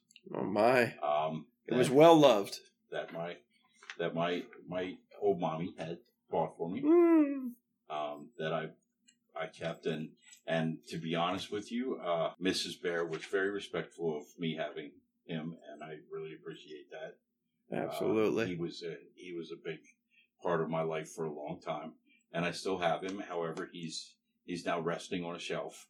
She got me one that is the exact same Pooh Bear, same size, but it's a new one, and it's not quite not quite so uh, so loved. Uh, yeah. Although, um, and I, by by loved I mean squashed. Well loved. but he is very well loved, and and he now spends time in bed with us at night, as do Corn Dog, who is my crocodile, and Rorosaurus Rex, who is my dinosaur, and uh, some de- red demon dinosaur thing. Maybe no, No. it's not. It's some kind of demon thing. I don't know. She bought it for me. I don't even know what it is, but he's Oh, cool. Um, I have another Pooh Bear in there that, that talks at night, and sometimes you bump him in the middle of the night, and Uh oh. he says, I forget what he says. Something about a hug. Pooh Bear, hug. I don't know, whatever he says. okay. and then here's the best part. It's not just my stuffies in bed either. Someone else Oh, has wait a stuffies minute. as well. Do you tell her me side. she has stuffed animals? Uh, she's got the, the the couple that she got from uh, from TC. Oh from, man. from Build a there we go. Well, those are special. Those Uh, are yes, special. very special. Uh, we have one that is just the greatest, goofiest looking stuffy you've ever seen, and her name is Sugar Butt. Sugar butt. All right. and she is absolutely adorable. And actually, Mario likes to snuggle her at night. Oh yeah. He sleeps on on Sugar Butt's lap. Mario, you sleep on Sugar Butt's lap. Um, All right. And then we also have the dogs uh, stuffies in the bed too. Um, wow. Luigi usually brings his little dinosaur, and, and Mario has a, his dinosaur Petey, who, if you bite Petey just the right way, he screams in the middle of the night. Oh no. wow. Oh jeez. So we are a stuffy loving family. Our house has decorations of stuffies randomly about. Wow. Uh, Remy from um, Ratatouille Ah. rests in our kitchen because I like people asking why there's a rat in your kitchen. I keep quite a few chickens around. oh jeez. I, I seem to have acquired uh, a collection of chickens from my friends and Right. such. Uh, apparently the "it's a chicken" statement has taken off. Oh my goodness, yes. Th- th- This is like a time honored. Would would we like to elaborate on the "it's a chicken"? Yeah, that's prob that probably is a good idea. So when mommy and I were getting when we were planning our wedding, she absolutely adores peacocks. Hmm. She loves peacocks. And we were going through all the pictures like you do for a wedding when you're planning. You you go through all these pictures and you find stuff and and we found a cake, a picture of a cake. It was like a peacock cake and then it had the cupcakes were like the tail that were coming down off of it. It was really beautiful and and I said it's a chicken. And she said it's not a chicken. It's a peacock. And I said it's a chicken. And she said, no, it's a peacock. And I oh said, Oh it's a chicken. and then she posted it on Facebook. And one of her friends uh, got on there and was discussing how nice it was. And I said, it's a chicken. And her friend said, no, it's a peacock. And I said, it's a chicken. And that is how it began. And that's that how it was began. the beginning. And now now Everybody says it's, It's a a chicken, chicken. because of ABBear. we uh, we went to St. Petersburg, Florida this past year. oh, I know. Yeah. And uh, and we visited the Church of the Chicken. it was. it is uh it's the Church of the Sea. It's actually I I've seen this picture. You're actually Yes. pointing to the chicken. Yes. It's a, And I it's said, an angled it's shot. a chicken. It's a chicken. Oh gosh, I remember that. So that has taken off. That's going kind of viral, I guess. But Absolutely. yes. So there is the story behind it's a chicken. Well, that would lead us to the next two. You see the next two. They are they're they're in bold red. They're in bold red. I'm going to say pick one of the two. You don't have to answer both. But which is it that you would rather like to answer? Um, Unless you had it set in your hearts to answer them both. Hmm. Jeopardy theme music playing once again. Which one do you want to answer? Um. Wow. They're both tough. They are very tough. this Yeah. is like I asking her where you want to go for dinner. I Oh. I would want to answer the second one. The second one? I'd okay. like to do the first one. Okay, well then Well, you okay. do the first one and then I'll do the second. That works. Okay, well, the first one then goes to you, Jeffy. Here it is. Why do people, and this is bold, okay? This is going to seem like holy Moses, did Zorro just ask This is that. a hard question. This is a hard question, and I just, bam, here we go. Why do people attack each other at events as well as online? Bam. because they're different. Because they're different. Yeah. And I think that's been throughout the history of humankind. We tend to not agree with people that are different. We fear the difference almost. I, and I don't know that it's necessarily fear, but it's just like we had talked about the opinions in the beginning. People have different opinions. Um, I think that Luigi has something to say. Yeah, Um, Luigi, Luigi has a difference of opinion. But I think because it's just like people having opinions and they don't agree with each other's opinions, they might not agree with how each other acts or each other. It, it's perception. It's it's how someone perceives the way somebody else is acting, and they may not agree with it. Why do they attack them? I don't know because they don't have the ability to just let other people live and let live. I don't know why people can't be like that, I guess. Why do they do it? Don't know. Why can't you just accept? Because isn't that what we all really want, anyways, in this lifestyle? Isn't it just we all want to be accepted? That's a good point right there. That's How a huge you- point. How can you not accept somebody else? Is it because you have expectations of other people? Because that's another thing you shouldn't have. You should never expect anything from anyone. You can hope, you can wish, but you don't expect it. I mean, you get what you get. Maybe the opinion of that person, the opinion of what they should give you is not the same of what you think you should get. Yeah. At which point there is a difference of opinion. Yes. Can I say one thing? Yeah. Yeah. If you don't ever expect something, then you can never be disappointed. You can Hmm. take what And is it you a get as the gift that it is or the thing that it is And I guess And in look, some you know, it's That's a good point, right in there. some Yeah. situations, you know, it's like the old bullying thing where people feel like it. I, I guess it, it makes them feel more powerful because they can not like somebody else. right. Why do they do it? I don't know that there's an answer except for human nature. It's how humans are. I would hope that as a community, especially like the community that we are, we could learn to not be like that. That's we a- should be yeah. different. You should accept everybody. Somebody seems like they're a goofball. Maybe that's how they live. Maybe that's who they are. And maybe we need to just accept that. So I think that's my answer. And one thing that I learned a long time ago is that with all people, even a person that you feel you just can't stand or that just rubs you the wrong way or whatever, if you look hard enough and deep enough, you can always find something good in every person Surely. deep inside in their heart. And sometimes Yeah, even Shirley. Yeah, especially Shirley. I'm trying to be serious. Sometimes that good has been that person has been hurt and the good has been buried under layers of protectiveness Right. and they just need someone to find that and love them anyway. And That's- sometimes, and that leads wow. to the next question. It, it actually does. No, that you- was a yeah. phenomenal question right there. That was phenomenal answers for. Wow. Yeah, it goes right into the next one. It's actually two part. Uh, the question is, what do people want, and what do they personally need? Sometimes they can be the same thing. What they want and what they need can be the same.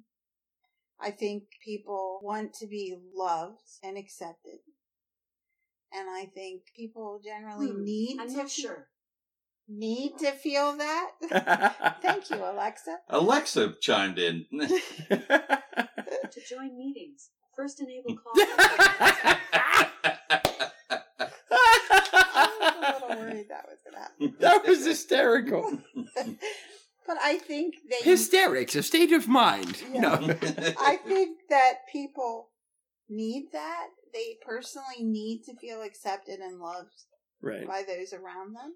Sometimes they're not the same thing. Like a child wants candy and sugar, and they need vegetables and Yeah. healthy things. Do you know what Speak I for mean? yourself. So Ah. you know, it's not. Right. It sometimes it can be the same, and sometimes it. But I think that I think the biggest thing is that people. I think acceptance is more of a I than think anything. I think in this lifestyle, I want you to change my diaper. I want you to feed me. I want you to take care of me. I need you to love me. There you go. There in you a go. nutshell. That's the difference right there. We were talking about this like a lot earlier. I'd say that right there is the difference between the dynamic and a dynamic relationship. There is a difference. Yeah. Dynamic does not include everything else. And what we all want and probably personally need is everything else because that leads to, well, something that'll actually wind up being the very last thing we talk about here coming up. But I want to ask three more questions. And then there's yet another Bear and Zorro musical depreciation we're going to put you through. Yep. But uh, these questions, um, they could be anything. Uh, the first one is What are the rewards and benefits of an age play relationship? Of a dynamic age play relationship? What are the good things? Openness, Openness, honesty, honesty. variety, there you go. Variety. Surprise? Surprise. surprise. Surprise. Surprise. There you go. Alrighty. Um, The- well, you really, you really. I took them all, Yeah, you- Yeah. I was gonna What say- the heck? She knows what she's doing. my Thank thunder. God we had her on There's, there. sometimes Dude, we'd have been I screwed otherwise. the answer. I can't help it. there we go. I guess the the uh, one of the other benefits is you can be vulnerable. You're allowed to be vulnerable. You don't need to be. I, I, I personally don't need to be the tough guy around you. No. And sometimes you can be the boss. Yeah, when I'm. Yeah. you had to see the look on his face. yeah. Yeah. Oh, that's awesome. Well, alrighty, to the flip of that. What are the pitfalls and challenges of an age play relationship. Sometimes you feel like you let the other person down, and sometimes you feel like you're just not enough. Sometimes you don't have the energy to give them what they need. And sometimes you are needy. Right? And sometimes you don't. Sometimes it's really hard to ask for what you want. And then we go back to the want need. No matter how honest you are, how much communication you have, sometimes it's hard to say, I need or I want a night of being little. I want to be little this weekend. And sometimes you don't want to have to ask. And I think that a lot of people in age play relationships, I think a lot of littles, it makes it really tough for you to be little if you have to ask. If you Hmm. have to ask for what you want. Back to expectations. Right. You don't want to have them, which means that you need to be needy sometimes. You can't expect it, but you can tell them that you need it right. or that you want it because it, at a certain point it comes down to this is what you need to to maybe let go to maybe get rid of the stress in your life this is what i need to to get away from the fact that i have to go serve 200 people breakfast on monday you know Right. i need this After I the need 49ers time. lose the Super Bowl. It's just. um One thing- uh Zorro's needing a diaper when the 49ers When they- stomp all over the when queefs the- Yeah, I'll tell yeah. you. One thing from my perspective, I have two children. I mean, they're adults now, young adults now, but I've already been a mom raising my children. The demands of raising your children and the neediness, which can be helpful in our relationship, but it can also be, I don't want to say a hindrance, but sometimes and and i'm sorry to say i've already said it to him you know if i want to be honest i've said to him i've already raised my kids i don't want to raise another one Ah! you know what i mean because Sure. i'm Sure. mentally drained because Mm-hmm. i have a job and and i try to keep the house together and you know just all the dynamics of life you know and the stage of life i'm in i'm sort of in the middle where i'm caring for my mom and you know and i'm married and all, everything all the dynamics but sometimes i don't want to i don't want to be a mom i don't want to have to care for you know but he needs that Right. again what I don't want and what he needs kind of thing. You know what I mean? The Right. wants and needs aspect. But I can't read minds. I'm not a person who, because this lifestyle is not second nature to me, it's not something that I've been involved in. It's only been three years Mm-hmm. and I'm still learning about different things and I try, but I need him I need him to ask or tell me and he needs me to be able to know when you know what I mean? Yeah. Like when he needs that.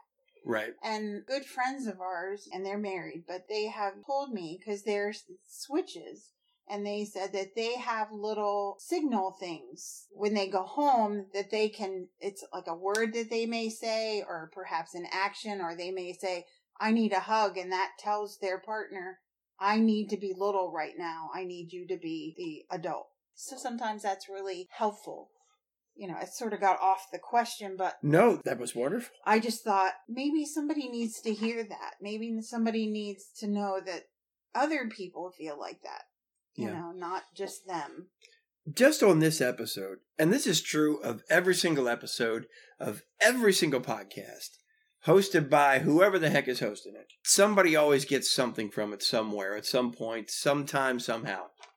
Did I get them all? Oh, someplace. Mm, yeah something, right? And maybe there's a lot of things that go past folks. You're like, yeah, that means nothing to me. That's all right. Because maybe there's something else down the road that really has great meaning to you. And I don't even know how else to say it. It's just really great how coming across people and speaking with folks who not only have an opinion about it, which is just an opinion, that's what we said at the beginning, but it's also something that is based on fact. It's based on life experience. It's based on trial and error. Because here's the thing two people get together, they both share ABDL, or they got to that point. and yeah, that doesn't mean they have it figured out. And it doesn't mean they're going to keep figuring it out. It just means that they decided to give it a try. And you know what? Every day they're evolving a little bit, a little bit more, and they're uh, learning a little bit more. And it's something that enhances their lives, not something that makes life more difficult to live. I'm not saying ABDL is wrong for you if it makes life more difficult to live, but hopefully hopefully you can find a way to allow it to make your life better and make life better for the people that are involved in yours. So, before we go to a musical disinterlude, is there any other advice that you could give folks about age play? And doing doing that there mommy and baby thing. Take your time. I know she just said about, you know, it's been three years. And that, I guess, at some point, that seems like a long time. And sometimes it, it's frustrating. Sometimes, like, even myself, and I guess it's, it's my own neediness that sometimes I feel like she should know by now. But I guess I forget at times that, that she never had this experience before. And I need to be patient with her. And, Yes. and sometimes I need to be patient with myself as well. And sometimes I need to open myself up to ask for what I what I want or to ask for what I need. And I think that everybody else should do that. It, it all comes down to being honest. And That, to and just what I was gonna say. honest and don't expect things. And the most important thing is if you're in a relationship, make the relationship first. Decide what your relationship is. Are you going to have a, what, what Zorro said? Is it a dynamic relationship or is it just a dynamic? If you're going to have the relationship, then make the relationship first and the dynamic second. Because otherwise it's just going to be a dynamic we've built a life and we own a home and we, you know, we're driving decent cars and we both have jobs and bills are paid and, and our meals are made and we're fed and we, we have heat and we have two wonderful dogs and we have great friends and that's not about being ABDL. That's about us being a family and being in a relationship. The ABDL stuff is Icing just on the the cake. icing on the cake. Yep, absolutely. just one thing being vulnerable if you love the person that you're with and you're in that relationship i mean i was going to say being honest but also being vulnerable and not being afraid to be open with them and tell them what it is that you need you Mhm. know and maybe what you want they you know they may, maybe they're not the same thing and maybe today i i need this and want this or and tomorrow it might be something else but you Right. need to be able to communicate that and you need to trust that person and the other person needs to not be critical and not put the other person down you know and not make it that they have to be afraid to tell you Right. what what it is you know you have trust is something that is earned it's not something that necessarily just happens especially if a person's been hurt before Yeah. make it a safe place that they can do that This is wow. that leads to the we'll call it the penultimate moment. We'll call it the penultimate question. But before we do that, we're going to give you one more little bit of music depreciation. oh, there we go. And then actually right after that, I guess we'll call it the main event. Okay, so Dobie Gray originally does Drift Away, and then it was redone by uh, it was Uncle Kracker, Yep. I believe, and then also I Dobie believe. Gray. So we took Drift Away and turned it into Here to Stay. And uh well, what can I say? Do enjoy.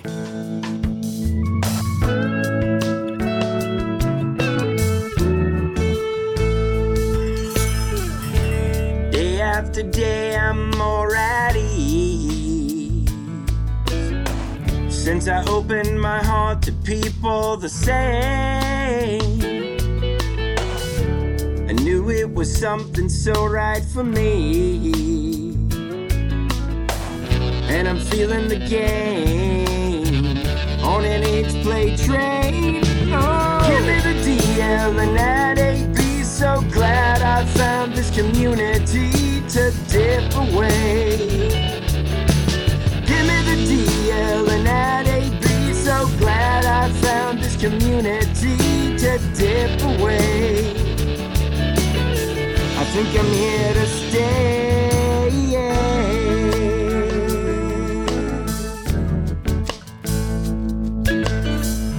The community was here for me. Then I hold my dip and my beer up. The world outside was vanilla bean. I want sprinkles too. With some chocolate syrup. Oh. Give me the DL and add AB. So glad I found this community to dip away. Give me the DL and add AB. So glad I found this community to dip away. I think I'm here to stay.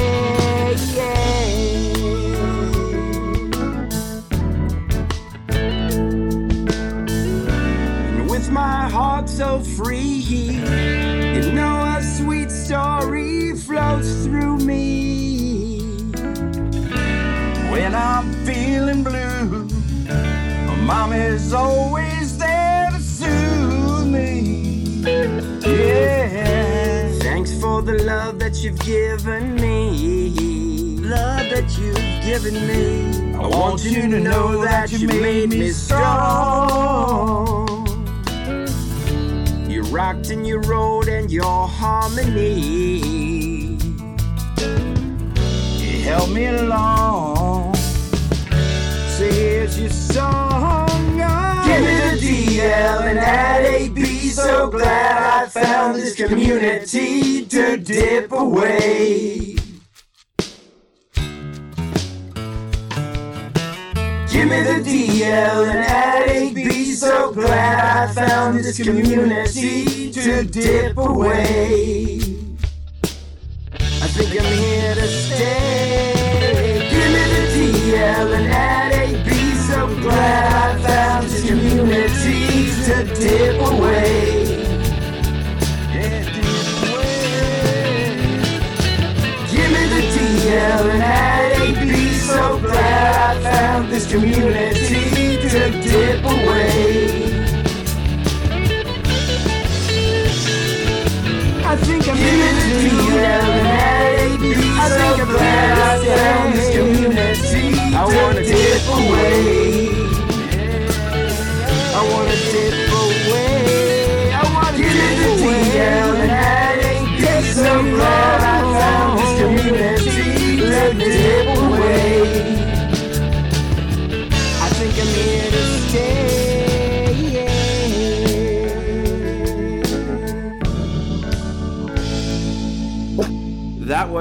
You very much, Mario. You liked it that much, did you? Wonderful. That was "Here to Stay" or our crazy rendition of the song "Drift Or Away." Dip away. Or, Yeah, or "Dip Away" or what is it? Maybe that's what it was called. I think it was dip away. It was "Dip Away."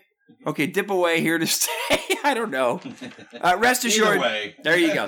Rest assured, there will be more. And actually, the recording of it here on this podcast, this is the first I believe anybody's heard it.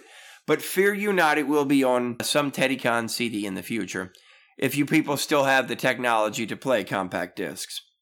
Of course, when they first came out, I called them cassette destroyers because that's what they were. All that being said, we come now to the main event. And it's actually a very thought provoking way to end all of this. It's actually a very touching way to take a lot of the things we've spoken about here and sort of tie them all together with a pretty little bow. Mrs. Bear, would you like to, to propose this final thought? And maybe it isn't something we can completely answer, or maybe we've hit the nail on the head right away. Who knows? Well, it's something that I kind of struggle with a little bit. It's how do you keep things separate without having two lives, keeping them separate, your vanilla life and your kinky life? And how do you keep them separate without feeling like you're lying to people or having a secret life? Yeah, that's a question I'm sure a bazillion and four people would love to hear the answer to. And a lot of folks can relate to it. Here you have a vanilla life, and then here you have a not so vanilla life. And well, you're leading both, or there are aspects of your life, let's say. But how do you go into this, uh, in, into the vanilla while not crinkling, let's say? And how do you do those things without feeling like, okay, there's something I'm not bringing to the table? It has to do with balance, I think. You're probably right. It is a balancing.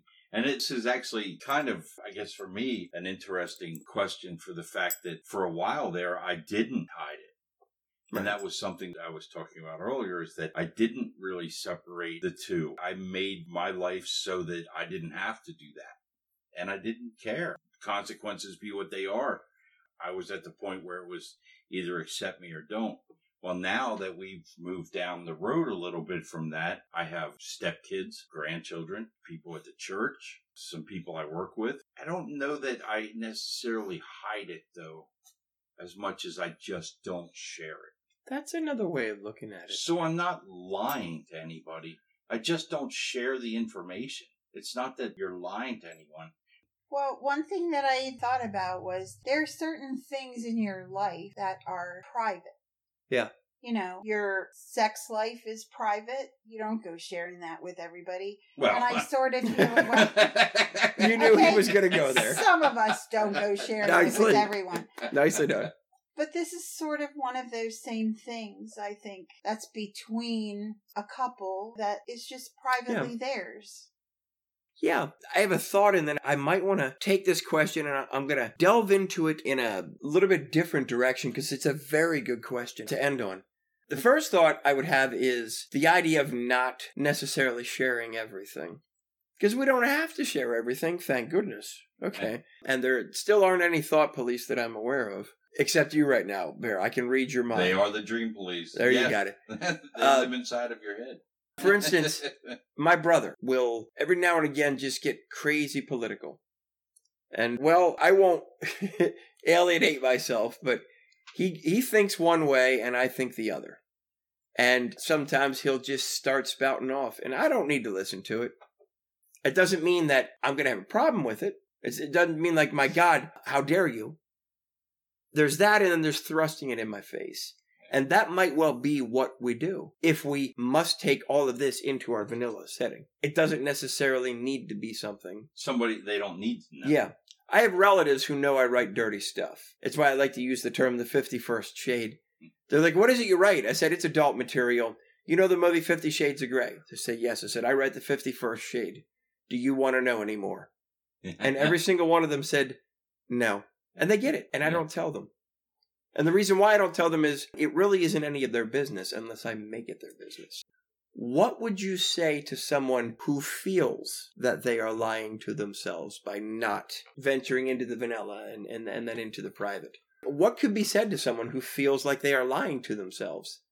I would say, as long as you're being honest with yourself and as long as you're being honest with your partner, that's what the important thing is the honesty between the two of you and yourself.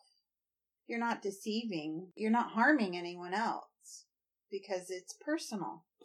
I guess as a, a kind of an example here, I didn't know you had a brother because that was part of your vanilla life. And Sure. while we do have a vanilla relationship outside of the lifestyle, I like, you know, I would consider us friends regardless. Right. That's not something I knew. That's not something that you've ever shared. I don't need to ever share this. Nobody ever needs to share that. You're not lying to anyone. If you're at the point in your life, and I think that's the decision that I made, where I felt like I was living a lie and where I felt like I was hiding it and I couldn't hide it anymore, I made the decision to take that step and just come out to everybody. And if that's what you need to do, you need to also realize that there could be consequences Yeah. involved. Don't do it if you're going to hurt somebody or if you're going to hurt yourself. Don't do it. People don't need to know. But Right. if you feel like you can and it won't change your life, well, I I can't even say won't change your life because it definitely will change your life. Sure. Um, but won't hurt, harm your life or harm anyone else's life, then go ahead and be open and be honest. And I'll tell you, it's a great feeling. Mrs. Bear can't do that with her job. They can't know, you know, about this. They, Sure. this is none of their business. Right. Um, I'm not going to go to church on Sunday and say, "Oh, hey, by the way, I just peed. You yeah, know? Sure. So, sorry, don't sit near me. Something might smell funny. Oh, gee. right, right, right, right. Um, it's not really a lie, as it is. They don't need to know. So if we had sex last night, I don't need to go tell them at church on Sunday. You know, Right. It's confidential. But if you feel like you're lying, you're not. It's that simple. And that's the advice I can give. And and for the whole everything, for the whole lifestyle, the best advice that you can give somebody is do what's in your heart. And You love know? yourself. And You just be yeah, be proud of who you are. Be happy with who you are and accept yourself. Yep. And other people will accept you too. Yep. When I did come out to all my friends, not one of them turned their back on me. Every one of them still loves me to this day, and I still love each of them, maybe a little more. Wow. Yeah. What an absolutely perfect way to bring all of this to a close. We need to have part two of this. We really do. I think there's a lot more we could cover. oh my goodness, yes. And we'll have a whole bunch more songs because I know Mario the Poochie here just loved to listen to the songs. Mario's like, leave me alone, leave me alone right now. Thank you very much for having been on this episode. Thank you so much for being forthright and for being honest and, well, just for being who you guys are. An, an absolutely wonderful example of how everything that we want, something that so many people dream about, you guys so effortlessly show. Where, well, about effortless. Well, I will tell you that, and it actually leads back to the idea of privacy. From a public standpoint, it looks effortless. And the effortless part is the fact that the two of you obviously were meant for each other. And plus, it's really cool that you were okay with him peeing in a diaper. So that always that always works out well. So that being said, um, I guess we'll say on FetLife, what are your usernames? In the event people want to call you or message you and say, "Hey, well, here we go, I am and always have been AB Bear. AB Bear." AB Bear. Okay, very good. Now I will say that there was another AB Bear out there somewhere. A faux AB Bear. Yes, there was at some point back in the day, but that's no longer the case. No longer the or case. at least not that I've seen. I am the one, the only, the AB Bear. AB Bear. What is it? Mrs. Bear. Mrs. underscore Bear. Bear. Yeah. So it's MRS underscore bear. Bear. Yeah. Or if you find AB Bear, I would assume I'm it says it on the. You look, it would be mommy. Yeah, that would be that would be the mommy. That works well. Well, to one and all, thank you for listening to the seventh episode of the Zorro Daddy One on One podcast. Go which, Niners. yeah, yeah, okay. I'll tell you what. I'll tell you what. I will let anybody on this show, including a 49ers fan. That's for sure. But I always like to end these episodes with a little something sweet to say, and that little something sweet sounds a little something like this. There are always dreams to be dreamt, fairy tales to be told, happily ever afters to be pursued, memories to be made, that constant yearning to find completion, the greatest passion yet to be found, that deepest love yet to be discovered, that perfect story to be written, and the opportunity awaiting to feel it all again and again. Until next time, blessings to you all. Take care.